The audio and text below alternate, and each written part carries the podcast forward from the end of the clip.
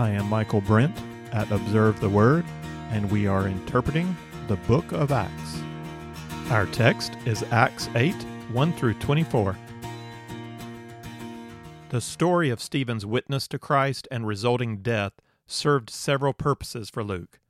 Theologically, the story challenges the worship and practice of Orthodox Judaism to yield to the Lordship of Jesus Christ and accept in him the fulfillment of the Old Covenant and inauguration of the New Covenant. Literarily, Stephen's story serves as an overlapping transition from the first major division of Acts to the second major division of Acts, moving from a description of the church's growth in Jerusalem to a description of the spread of the church into Judea and Samaria. Historically, Stephen's story is our story. His conviction, his courage, his hope that to live is Christ and to die is gain, that truth and character displayed in his story is part of our heritage as Christians. He is our Stephen. Also, historically, his story is a pivotal moment. Before Stephen's trial, the authorities in Jerusalem restrained themselves from the use of force against the growing Christian movement. At the conclusion of Stephen's trial, violence is unleashed. Believers in Jesus were lighting a fire in Jerusalem, a large bonfire full of warmth and light, calling all who believed to gather around in fellowship and worship. Outside that community, gathered around the light, there were thousands looking in, many attracted by what they saw, by the fellowship and the miracles and the message. Others stood outside with judgment, disapproval, jealousy, and hatred. The trial of Stephen unleashed that hatred.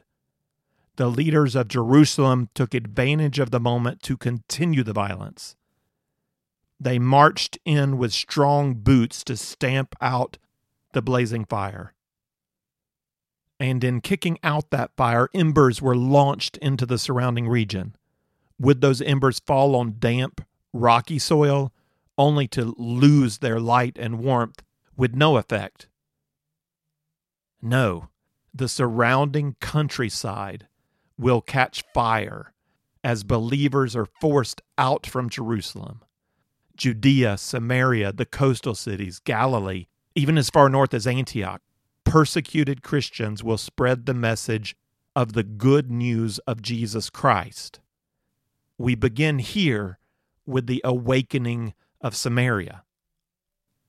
We can divide Acts 8 1 to 24 into three sections.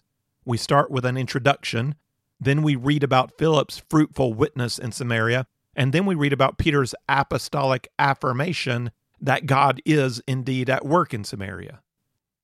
Rather than read the whole text through at once, we'll address these three sections individually, starting with the introduction in Acts 8 1 through 3. Saul was in hearty agreement with putting Stephen to death.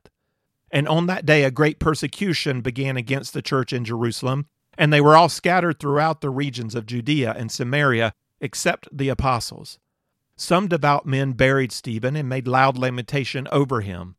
But Saul began ravaging the church, entering house after house, and dragging off men and women, he would put them in prison. Luke gives us more information about Saul. That's his Hebrew name.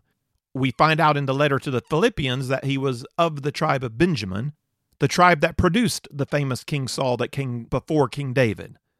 And maybe he's named after the king or some other relative. It's an honored name in the tribe of Benjamin. Paul is not a new name that Saul will receive. Paul is his Greek name. This is not a new name with a new meaning like the one Peter got.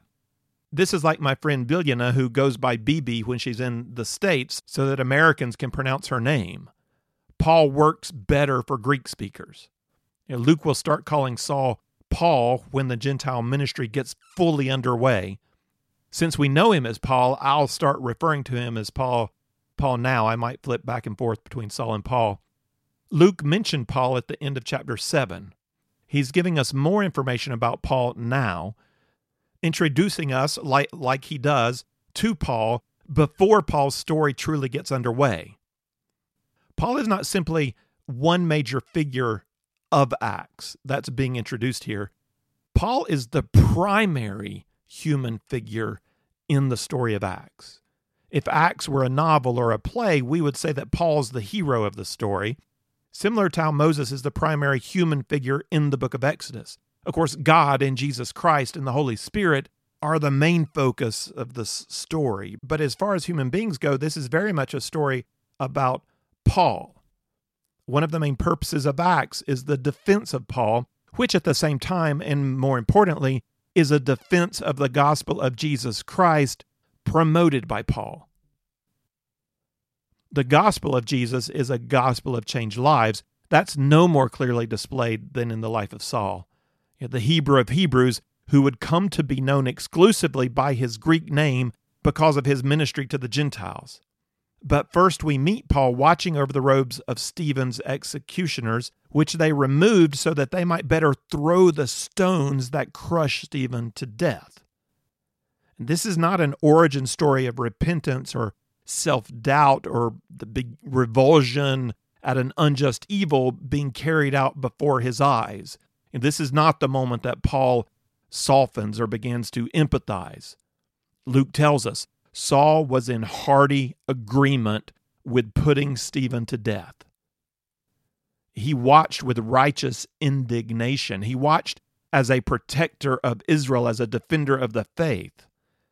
Not only did he completely reject Stephen's gospel message, but he fully agreed with the sentence of death and the immediate execution of that sentence. He had no qualms about the shift from formal trial to mob attack. This was righteous in his eyes. Paul was in hearty agreement. In the death of Stephen, Paul sees clearly his calling from God to lead in the eradication of this cancerous Christian tumor growing in the heart of Israel. He begins to ravish the church. That's a violent word. He enters into the private space of people's homes, knocking on doors, as we might imagine from the KGB or the Gestapo. With the approval of the government and certainly also with temple soldiers backing him up, Saul dragged Christian mothers and fathers from their homes, from their children, to lock them in prison. We can imagine that he would have done worse if the Roman authorities allowed the Sanhedrin to execute Christians. But apart from blasphemy in the temple, the quick execution of Stephen is an exception to the rule so the worst Paul could do is drag these believers into prison. Along with giving us more introduction to Paul, these verses also introduce us to the persecution that followed Stephen's death. As some believers are imprisoned, others flee Jerusalem, being scattered throughout Judea and Samaria. We don't know why, but the apostles chose to remain in Jerusalem and somehow by the will of God escaped imprisonment. That's a story I'd love to hear. You know, why did they stay? How did how were they allowed to stay? I've heard it preached that the apostles show a reluctance to embark on the mission to Samaria and the Gentiles and that's why the persecution was necessary. It's true they still don't seem to get the implication of Jesus' command to go to the remotest part of the earth. They're going to need some help in understanding the full inclusion of Gentiles. But I don't think we can say that staying in Jerusalem is a sign of disobedience. I don't think we can say that because I don't see it clearly in the text. And we're going to see Peter venturing out and traveling around, witnessing for Christ. But at this moment, I see more courage than reluctance. They're all known. Certainly, they're in more danger in Jerusalem than anyone else. Yet they stay to continue on as witnesses for Jesus in Jerusalem and as leaders of the growing church centered there. Stephen is buried, and devout men lament over him. Just as one Joseph and Nicodemus buried Jesus, these men publicly identify with Stephen, even at risk of their own reputation and safety. It's one more instance where we see the comparison made between Stephen and his Lord. Stephen is like his Lord. And it takes us back to those dark days of uncertainty for Christ's followers in Jerusalem after the crucifixion. I imagine many Christian Jews left Jerusalem at this time to return to their homes or, or to the homes of relatives. The gospel spread out into different communities as regular, everyday believers continued living life, but now in a, in a new place outside of Jerusalem. Some of the believers who left Jerusalem went with a sense of calling. They left with, with ministry in mind as evangelists and missionaries. And let me make a, a technical point of how I'm going to use the word missionary through our series of Acts. I'm, I'm using missionary to mean someone who is making disciples cross culturally, and that's essential. You're not doing missions if you're uh, sharing the good news with somebody who's from your same culture. You're being an evangelist. Not all Christians are called to be missionaries, not in that sense. It doesn't mean that all Christians have to go a long way off if you live beside somebody who's from a different culture, you're engaging at work with people who are of a different culture, and you you witness, you try to share the gospel with them, then you're doing the work of a missionary. The missionary does not necessarily have to cross geographic distance, but a missionary is always one who is crossing cultural distance. Philip is an evangelist and a missionary. He's one of the embers launched out by the stamping feet of persecution he does not go far geographically. It's only 20 miles, maybe 30 kilometers uh, to the city of Samaria where he is, but he's traveled some distance culturally. He's gone from Judea to Samaria. Samaritans do share some cultural similarities with their Jewish cousins, but also significant differences in ethnicity and language and religion and history. So Philip lands in Samaria in a, a new place culturally.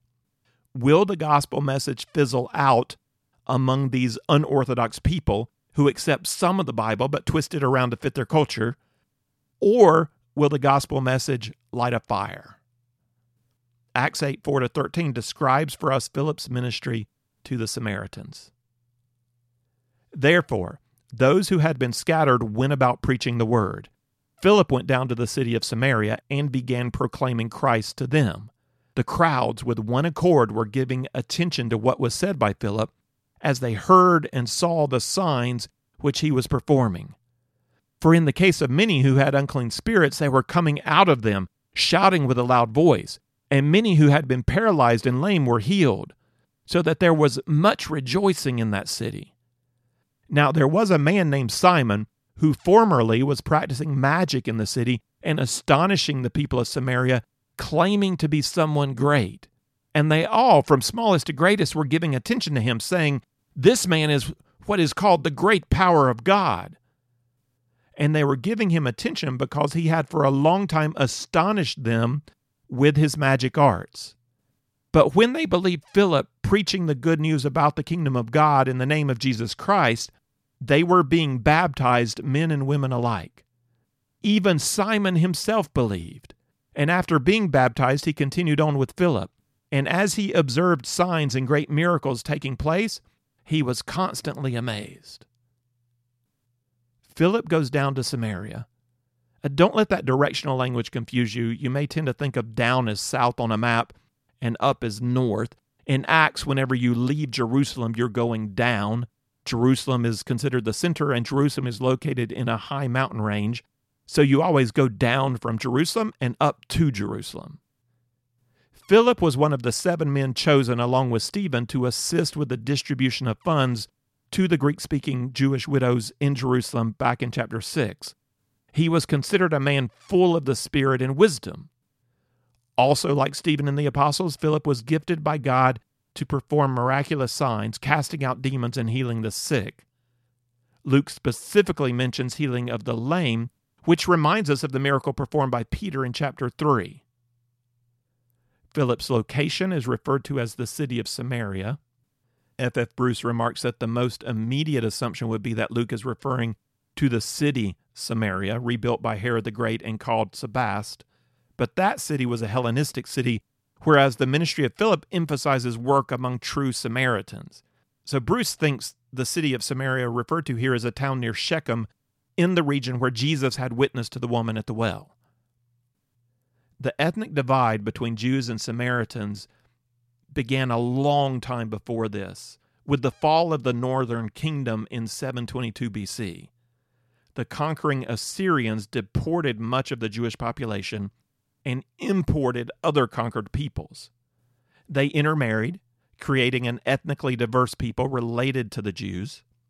About 200 years later, when Ezra and Nehemiah returned to rebuild Jerusalem after the southern kingdom's exile to Babylon, the Samaritan population was not allowed to share in the rebuilding of the temple. Still holding to their own interpretation of the books of Moses, the Samaritans built their own temple on their own mountain, Mount Gerizim, which is why the Samaritan woman at the well said to Jesus in John 4:20, "Our fathers worshipped in this mountain," she's referring to Mount Gerizim, "and you people say that in Jerusalem is the place where men ought to worship." Around 128 BC, when the Jewish leaders, the Maccabees, revolted against foreign domination and gained control of Palestine, they destroyed the Samaritan temple on Gerizim. They considered the Samaritan temple a heretical parody of the temple in Jerusalem. So we can understand that there is real animosity between Jews and Samaritans. It's, it's the animosity that serves for the basis of Jesus' parable of the Good Samaritan. You know, Jews despise Samaritans. Samaritans hate Jews. Why would a Samaritan help a Jew? Jesus rejected that ethnic divide. He rejected it theoretically through this parable by defining the Samaritan as the good neighbor. You know, who's my neighbor? The Samaritan.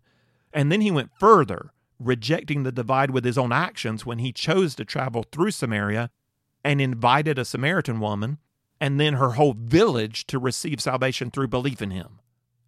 Jesus has already set the foundation. Now, after the death of Jesus, Philip comes back to the region where Jesus saw a ripe harvest field. But would these Samaritans accept Philip's message? Would the harvest field still be ripe for Philip? There, there are some cultural bridges to work from. There is a shared recognition of the books of Moses. There is a shared expectation of a Jewish Messiah. There is shared opposition against the hierarchy in Jerusalem. So the the violence of the Jewish leaders against the Christians um, kind of put them in the same camp with the Samaritans. But there's also a significant religious divide, an ethnic divide, a historical divide that's been developed in a spirit of distrust.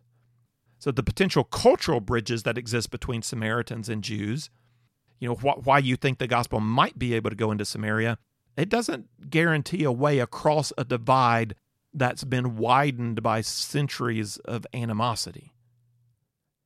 But when you add up all the human reasons people might receive the gospel and all the reasons people might reject the gospel, you just can't know what the Holy Spirit is going to do until the Holy Spirit does it.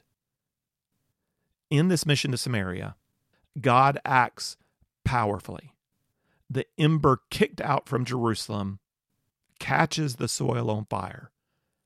Samaritans wake up from the darkness and see Jesus. Now, in the case of Israel, the miraculous signs of Jesus were prophesied ahead of time and worked to affirm that he was who he claimed to be. Isaiah had said the Messiah would heal the lame and restore sight to the blind. Jesus healed the lame and restored sight to the blind. The signs affirmed his claims as Messiah. God continued to empower the apostles and other members of the early church, like Stephen and Philip, to do similar miracles as Jesus did in order to affirm the message they proclaimed about Jesus. In Samaria, the power of the miracles also work against the spiritual powers recognized by the Samaritans in their unorthodox worship.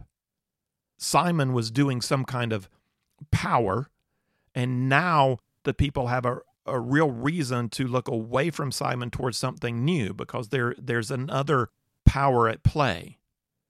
A power struggle ensues similar to the power struggle between Moses and the magicians of Egypt.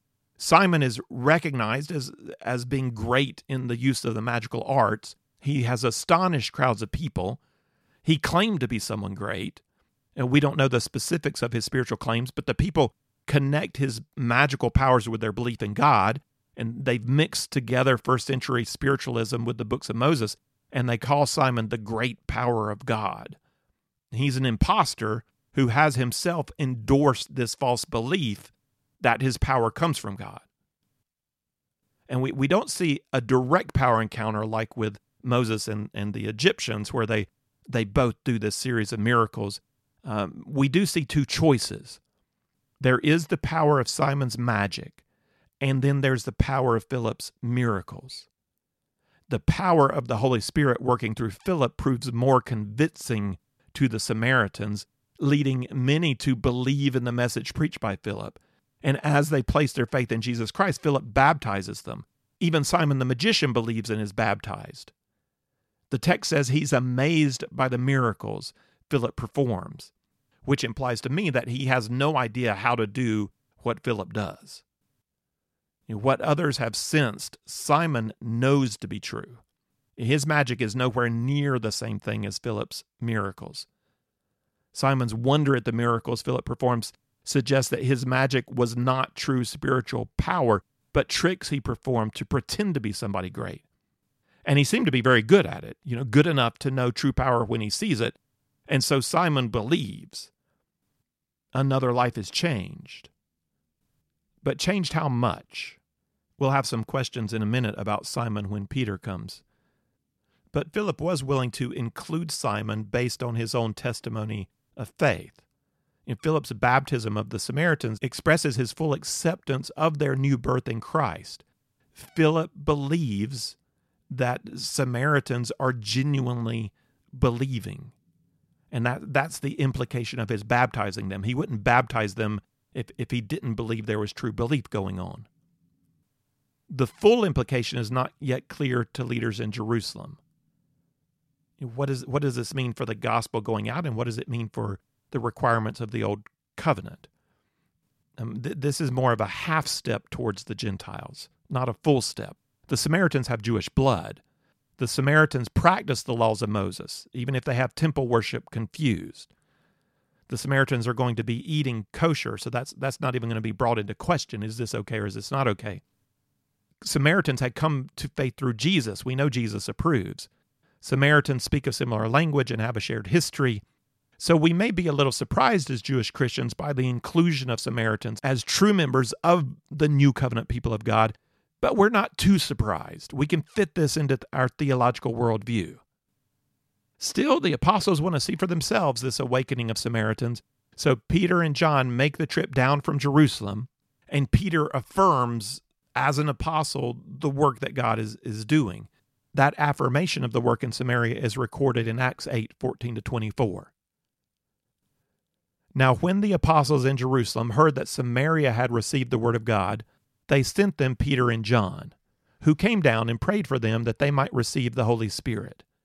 For he had not yet fallen upon any of them, they had simply been baptized in the name of the Lord Jesus. Then they began laying their hands on them, and they were receiving the Holy Spirit. Now, when Simon saw that the Spirit was bestowed through the laying on of the apostles' hands, he offered them money, saying, Give this authority to me as well, so that everyone on whom I lay my hands may receive the Holy Spirit. But Peter said to him, May your silver perish with you, because you thought you could obtain the gift of God with money. You have no part or portion in this matter, for your heart is not right before God. Therefore, repent of this wickedness of yours, and pray the Lord that, if possible, the intention of your heart may be forgiven you. For I see that you are in the gall of bitterness and in the bondage of iniquity. But Simon answered and said, Pray to the Lord for me yourselves, so that nothing of what you have said may come upon me. We use different words and phrases when referring to the moment of new birth when a person believes. You know, we might say she placed her faith in Jesus, or he believed, or he received Jesus. Here, Luke says Samaria had received the word of God. You know, that's the phrase he uses. And that was the phrase he used when writing about Pentecost. Those who had received his word were baptized, and that day there were added about 3,000 souls, Acts 2.41. He uses the same phrase referring later to Cornelius' household. Gentiles received the word, Acts 11.1. The Bereans also will receive the word with great eagerness, Acts 17.11. In this sense, receiving the word about Jesus is the same as receiving Jesus or believing in Jesus. You know, truth faith requires an, an assent to truth content. There's a message being delivered that we believe. Luke's use of the phrase at Pentecost, here referring to Samaritans, and in Acts 11 referring to Gentiles seems intentional, that he's using the same phrase each time on purpose. The gospel spreads to individuals. Individuals must believe in Jesus and receive forgiveness for their specific sins and experience new life in Christ. When, when we say that the gospel spreads to a group, we mean that individuals in that group have come to faith. But we can then say that it, it spreads to groups. We just recognize what we mean by that. The Jews at Pentecost received the word. The emphasis there in Acts 2 was more clearly individual, but it also applied to the group. The Jews of Jerusalem received the word of truth about Jesus. That doesn't mean all the Jews of Jerusalem. It's not the whole group, but it means a group of Jews in Jerusalem. Luke's comment, Samaria had received the word of God, emphasizes the group. He doesn't say that Samaritans received the word of God, but Samaria, the place, receives the word of God. And this is a significant step forward in the spread of the gospel. You know, we've moved from uh, Jews in Judea now to individuals, Samaritans in Samaria. A significant number of individual Samaritans have acknowledged the truth of the gospel so that we can say Samaria, the place, the people, have received the word. It doesn't mean all Samaritans. We, we know that. It means the gospel has crossed a significant cultural bridge. And the same language will be used when the members of Cornelius' household believe to emphasize the crossing of another cultural bridge to reach Gentiles. The Gentiles will receive the word. In all three examples, the reception of the gospel uh, succeeds against human explanation. We just wouldn't expect it. The Jerusalem Jews at Pentecost are accused by Peter of murdering the Messiah. That's part of his message. And yet, instead of stoning Peter, they receive the word and repent, 3,000 of them. The Samaritans are told a Jewish Messiah has come. The Jews are right in their worship of Yahweh. The Samaritans receive the word of God even though it affirms the Jews, not themselves, to truly be God's old covenant people. Then this Roman centurion is told that this inconsequential people on the edge of the Roman Empire happen to be God's chosen ones, and that the true king of creation comes from them, but he was crucified like a criminal on a Roman cross. Humanly speaking, it is almost inconceivable that a Roman military officer would accept such a message. And yet, he and his household receive that word as true. You never really know uh, what the Holy Spirit is going to do until the Holy Spirit does it. So, receiving the Word of God, as, as Luke has used it, means a, a yielding of your own worldview to the gospel and accepting of what Scripture says about who God truly is, who Jesus truly is, and who you truly are. Samaritans received the Word of God. Peter and John came to see for themselves, and they found something curious. The Samaritans had believed and had been baptized by Philip, but had not yet received the Holy Spirit. The prophecy of Joel about the pouring out of the Holy Spirit was directed to Jews, so maybe the Samaritans aren't supposed to receive the Holy Spirit. But that doesn't seem to be the assumption here. Peter and John seem to have no problem believing that the prophecy applied to the Samaritans as well, maybe because of their shared Jewish heritage. I don't know, but Peter and John pray for the Samaritans to receive the Holy Spirit. Luke writes, For he had not yet fallen upon any of them, they had simply been baptized in the name of the Lord Jesus. Then they began laying their hands on them, and they were receiving the Holy Spirit. The order here seems similar to what we saw at Pentecost. The group of 70 praying in the upper room had all believed in Jesus as Messiah, and yet they had to wait for some time after belief before the Holy Spirit was poured onto them as believers. These Samaritans have also already believed. Philip affirmed their profession of faith by baptizing them. And then later, after Peter and John had come, they received the Holy Spirit.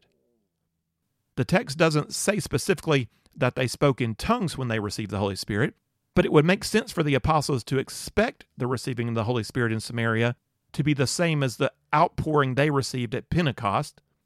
Also, Simon's recognition that the laying on of hands brings about the reception of the Holy Spirit suggests that there was some kind of spiritual manifestation associated with the receiving of the Holy Spirit.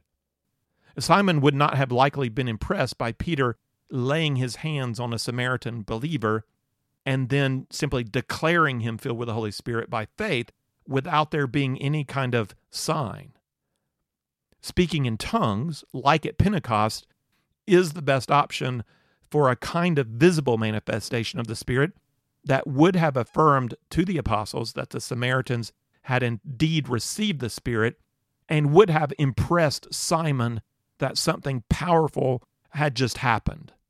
So even though the text doesn't say they they spoke in tongues when they received the Spirit, I think it's it's quite valid to assume that they did. Now we have again that challenging question of biblical narrative. How much of this is a description of a special occurrence that occurred at a particular time and place, and how much of it is prescriptive for us? Like, what about this experience should we understand as normative to our own Christian experience? Does the receiving of the Holy Spirit normally come after a person believes, like at Pentecost, like with these Samaritans? Should we always expect speaking in tongues to accompany the receiving of the Holy Spirit, like at Pentecost and probably like here in Samaria? What about the laying on of hands by the apostles? Is that necessary for the receiving of the Holy Spirit? And we're still not ready to answer those questions, not, not ready to interpret what about the experience of receiving the Holy Spirit was descriptive and what was prescriptive. And we're not ready because we have one more significant example we need to get to so that we can do a good job of considering this question in the broader context of Acts. And that example is going to be in chapter 11 with the conversion of Cornelius and his household and their reception of the Holy Spirit. So when we get there, we'll address these questions. What I'd like to discuss now with this passage is Simon's response to the pouring out of the Holy Spirit as a representative of the unorthodox spirituality in Samaria. And in our day, Simon is probably a pretty good mix of, of of kind of our, our secular culture that's that's influenced by Christianity, but it's influenced by a lot of other spiritual views, and it, it kind of comes up with this this mixed up worldview of what spirituality truly is. Simon views the spiritual power of the apostles as real magic. They've discovered the secret to harnessing spiritual power. Simon wants to harness spiritual power, he offers to pay for the secret. And that offer is offensive for multiple reasons. First, he interprets the Holy Spirit as a power source that human beings can manipulate. This is such a such a wrong and yet normal view of Christianity, normal view of religion, that we do religion in order to manipulate God to get him on our side or to get him to bless our lives. And so not only is this a wrong view that's really common in society, it's it's a danger for all Christians. We are tempted to think our prayers, our faith, our religious intensity, our good behavior, you know, some some mix of that is a formula that can cause the spirit to act according to our desires. But no matter how much we pray, or how sincere we are in our prayer, or how intensely we cry out, or, or how good we offer up praise, the Spirit is living God. He is not manipulated. He acts according to His will in harmony with the will of the Father and the Son. The right way to relate to God and in relationship to the Holy Spirit is is relational. Uh, we make requests to God as sons and daughters, not, not manipulating Him, but trusting Him to act with a yes or a no or a maybe. He is in charge. He is Father. There is no special formula of prayer or ritual or behavior to control God and the work of the Holy Spirit. if we think we found it, we're going down the wrong road. So that's offensive. You don't manipulate the Spirit, Simon. Second, Simon's offer offends by misinterpreting the motives of the apostles as though money could move them to grant him this ability, even if they somehow could. And Peter said to him, May your silver perish with you, because you thought you could obtain the gift of God with money? You have no part or portion in this matter, for your heart is not right before God. Therefore, repent of this wickedness of yours, and pray the Lord that, if possible, the intention of your heart may be forgiven you. Simon understood religion as a source of spiritual power that could be useful for his life. And we can all be tempted to see Christianity as primarily about providing us the life we want according to our own terms. Now, often that's how people come to Christ. God reaches into our real world of need and he provides for us. Just like he'd been providing for people in Jerusalem, he provided for the widows. Maybe he protects you financially or saves your marriage or saves you from a bad relationship before marriage, or maybe he gives you true friends or gets you on the right track with your studies or in your job. Maybe he helps you to grow up. And maybe he, he, he somehow entered into the pressing need of your life and granted you favor. And that favor may have caused you to turn in true faith to Jesus. But we also we also easily internalize the wrong message that religion is primarily about fixing all the problems in our life. Because that's what happened. I, I, was in trouble. God came and saved me. So that that's what this christianity is about. It's about getting my life together. I get on side with god and and god fixes things you know, instead of understanding christian religion as it truly is which is primarily about coming into right relationship with god uh, worshiping Him, and through that relationship, becoming the person that God has created you to be, that you might truly uh, reflect His image. We actually need ongoing problems in our life to, to help form our character, to help us focus on God in faith, to help us to truly be Christ like. God's main plan is not to, to get our whole life together and smoothed out. God is, is much more about our relationship with Him and who we are becoming. Simon may have professed faith in Jesus Christ, but his character and his worldview are still very much defined by his culture and his old self. He, he has spent very little time with Jesus yet, and he is tempted to regard the power of God as something he can harness for his life. You know, he can gain prestige or money uh, if if he can understand the right ritual or, or prayer or behavior that the apostles are using to manipulate the Holy Spirit. He misunderstands relationship with God, and he misunderstands the character of the disciples. You know, which means he also has a very wrong understanding of Christian ministry. He sees ministry for God as a way to regain the prestige and income he lost when he gave up the magic business to follow Jesus. And it must have been a heady thing to, to be known as the great one of God. You know, he followed everyone else when a, a new amazing source of power showed up, but the old life still holds temptation. His old life was about spiritual power and recognition and money, and that still got a grip on him. A year ago, I was at a conference and a student asked me what I thought about Kanye West's Sunday service. I want to be careful because I I believe that famous people can come to know Jesus truly. Uh, but my response was, that's a terrible position he's putting himself in. And for Christian leaders around him to encourage him is terribly irresponsible. I believe in changed lives, and I believe that changed lives happen in a moment. I also believe that character changes over time. Power, wealth, and influence exert significant control over human beings. And we see this over and over when famous people come to faith in Christ and then Christians want to use their witness and we put them up into positions of, of leadership before they've had any chance to develop. You know, sports stars, musicians, and actors, they might have been truly changed by Jesus, but now we're expecting them to model Christ like character and to speak from a biblical worldview without giving them any time to develop that character, and they're in a very, very difficult place to even develop character, being in the limelight of, of power and influence and money. It's a terribly difficult situation they're being thrust into. If Kanye West's life has been changed by Jesus, the absolute last thing he needs to be doing is jumping into leading a, a Christian worship spectacle.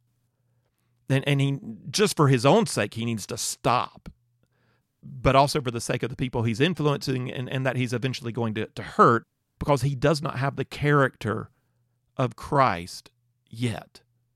He's, he's not ready for this. Simon's desires are very much defined by who he was. Peter sees it, saying to him, Repent of this wickedness of yours and pray the Lord that, if possible, the intention of your heart may be forgiven of you. The intention of your heart may be forgiven you. For I see that you are in the gall of bitterness and in the bondage of iniquity. What bitterness does Peter see in Simon? I assume he sees the bitterness of loss combined with the bitterness of jealousy. Simon had recognition and honor in his former life when he passed off his magic as real spiritual power. He gave that up when he placed his faith in Jesus. And we might, I should pause and, and ask a question that you might have. We, we might wonder did he truly believe in Jesus? The story implies he did. He was baptized.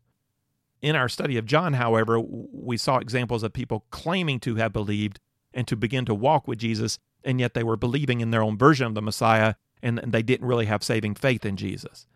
So it's it's not 100% that just because the text says he believed, we don't know what he believed. It seems to me to imply that he had true belief, um, but I'm okay leaving the question open here. I'm not sure it's essential to the story because that this is this is part of the story. When when you're doing ministry and people are professing faith in Christ, uh, it's not clear yet who has truly believed and who has not truly believed, and you, you find out over time. And sometimes the ones who fall quickly actually will get back up and, and walk, that they were true believers who fell. Others who seem to they seem to carry on for a while, but it never really catches, and then it takes some time to find out they didn't really believe. What is essential is that Simon has made a profession of faith and he's even been baptized. He's identified himself with the name Jesus. Falling into bitterness and bondage is possible for those who do not truly believe and possible for those who truly believe. So it's a warning to all of us. You know, we're excited about the newness of our relationship with God, about the offer of forgiveness and love and acceptance. We get excited by the story that makes sense and it gives us purpose. But our minds are not immediately renewed, and our flesh is not immediately purified. We come to Christ with all kinds of wrong understanding we come still broken, not yet fully healed. You know, we bring our old habits and values and temptations into our new relationship with Jesus. And we may be freed from some old habits immediately. There's no longer any draw for us. Others des- other desires might never fully go away. Either way, we need a lot of growth of character just to start becoming like Jesus, and that takes time. Simon might have initially lost the desire to become someone great he gave it all up for Jesus. And when it was just Philip and everything was going on, but then Peter and John show up. And not only can they perform miracles like Philip did, but they can confer power to other people. They lay their hands on Samaritans, and Samaritans manifest tongues or gifts or whatever it was the display of the Holy Spirit power. As Simon watches the apostles' ministry, he discovers that the desire for power and recognition has not gone away after all. He becomes jealous of Philip and Peter and John. He wants what they have, but he can't get it. So he becomes bitter. He gets to the point where he's even willing to make an offer to pay for the ability to do the ministry the apostles are doing. And Peter describes this desire for a ministry that God has not granted as bondage. Simon wants the gifts and the ministry roles he sees in the leaders, you know, he had been a leader, he had been an influencer. Why should he not be allowed to step into the top of Christian ministry here in Samaria? In his jealousy, in his jealousy, he doesn't likely give thought to the long process that brought Peter and John to where they are now. You know, their their whole journey with Jesus over years is what made them fit for the ministry they're performing. That journey and the specific calling of God and the specific gifting of God. Simon is fueled by old desires that are transferred into this new community. He can't appreciate his own place in the community. He wants what he is in no shape to receive. You know, his desire has him in bondage to bitterness. And that's an experience at some level, some level we can all identify with. You know, who have you wanted to be? What have you wanted to do? What have you wanted to do for God? And When you stop trusting God to provide you with that opportunity, what means did you use in your own flesh to try and obtain that which you were not given by God? And when you were not able to obtain it, when did you become bitter or jealous or upset with God, or when did you just give up? Or when did you become upset with the people that God chose instead of you? It's a hard thing to want to be who we are not and yet trust God with who we are. Peter tells Simon to pray that God would forgive him the intention of his heart. I'm not sure what to make of Simon's response. He answered, Pray to the Lord for me yourselves, so that nothing of what you have said may come upon me. I think God wanted repentance directly from Simon. He wanted to hear from Simon. And yet, sometimes when we are caught up in the temptation of our old way of seeing and doing, the most we can bring ourselves to do is ask for help. If Simon had heard the story of Ananias and Sapphira, his request for prayer from Peter might take on a more urgent tone. You know, he had set himself forward as a Samaritan example of hypocritical leadership. He is in danger. He wanted to buy influence and, and give direction to the new Christian movement out of a hypocritical heart. Fear of God expressed in a request for prayer from Peter might be exactly the right way to respond. Simon becomes a warning to us. And let's end with this. If we come to Christ with a lot of baggage, we might get caught up in the immediate excitement of new birth and all the change that happens right away, such that we don't recognize how much growth still lies ahead. Simon is a warning to, to trust God with our formation and with the ministry and opportunities he has for us. Simon is also a warning to give others time to grow without hurrying them into ministry positions beyond their capabilities. You know, paying attention not so much uh, to young leaders, to their talent or their social ability or their influence, but paying a lot more attention to the Christlikeness of their character. If you would like the text of this lesson with some reflection questions, or if you'd like to see some overview charts that go along with our study of the book of Acts, then check out our resource page at observetheword.com. You can also find there our previous series on the book of Romans, the Pentateuch, and the Gospel of John.